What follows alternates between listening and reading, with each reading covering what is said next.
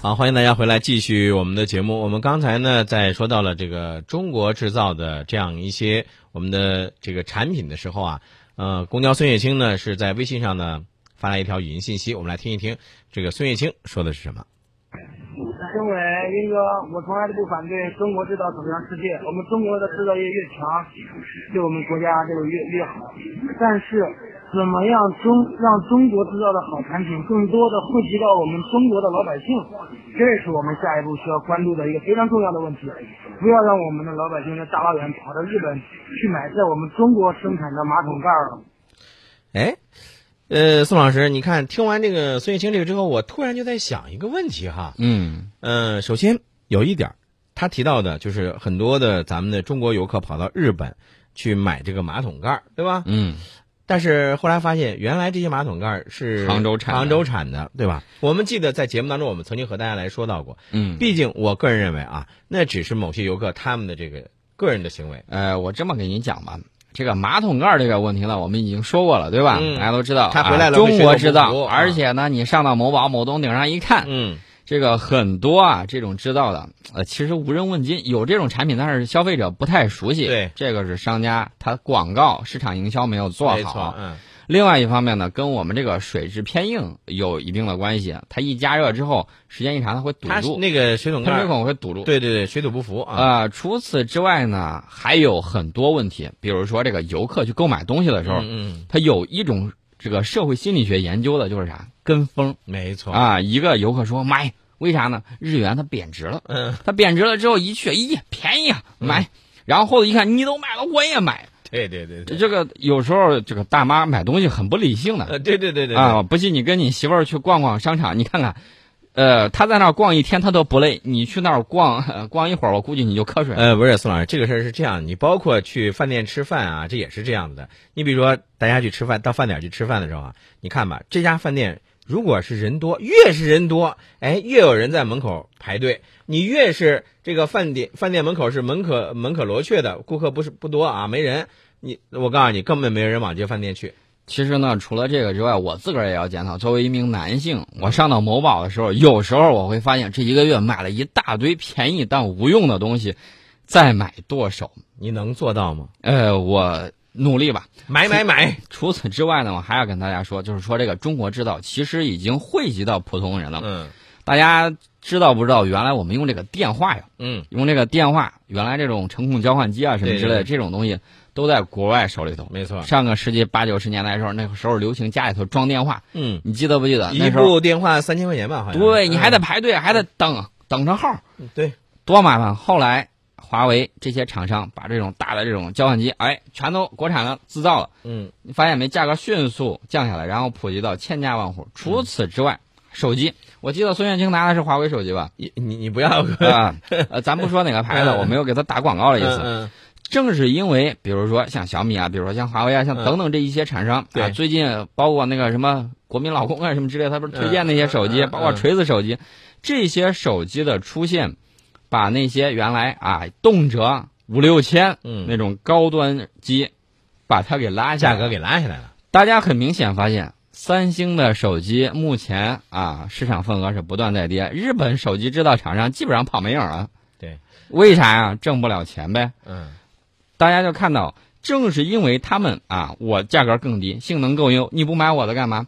在欧洲，你去看人家拿什么手机，基本上都对半儿，嗯拿苹果的也有，拿华为的也有，拿这个呃中兴的也有。嗯正是因为他们在不断的把这个价格，就是打破他们的高额垄断利润，嗯嗯。这种高端智能机才能价格更加亲民。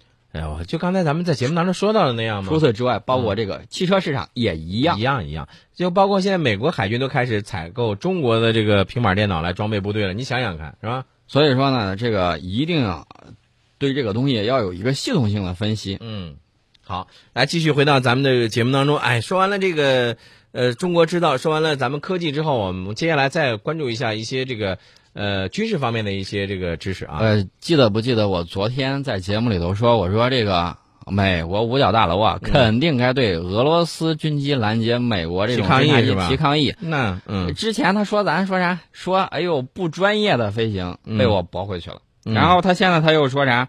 俄罗斯战机草率拦截。你看这词儿用的，一个说你不专业，嗯一个说另外一个草率拦截。我就问你，你那么专业的跑到这些国家附近搞侦查，你是这么专业的想干嘛？偷窥吗？对呀、其实你发现没有，现在这个像飞行员这种，到底专不专业、安不安全这种所谓的这种说法呀、我觉得这只是从这个美国的这个角度他自己来说的一方之词，对吧？俄罗斯飞机呢，苏三五，哎，呃，这个苏苏两七啊，苏两七在美国飞机前方做了一个横滚动作，咱做的是同滚，嗯这回他做的是横滚，嗯，向乌美国飞行员就展示了基辅携带的武器，啊，那就看见没有？我的爪子就在这儿呢，嗯，信不信把你打下来？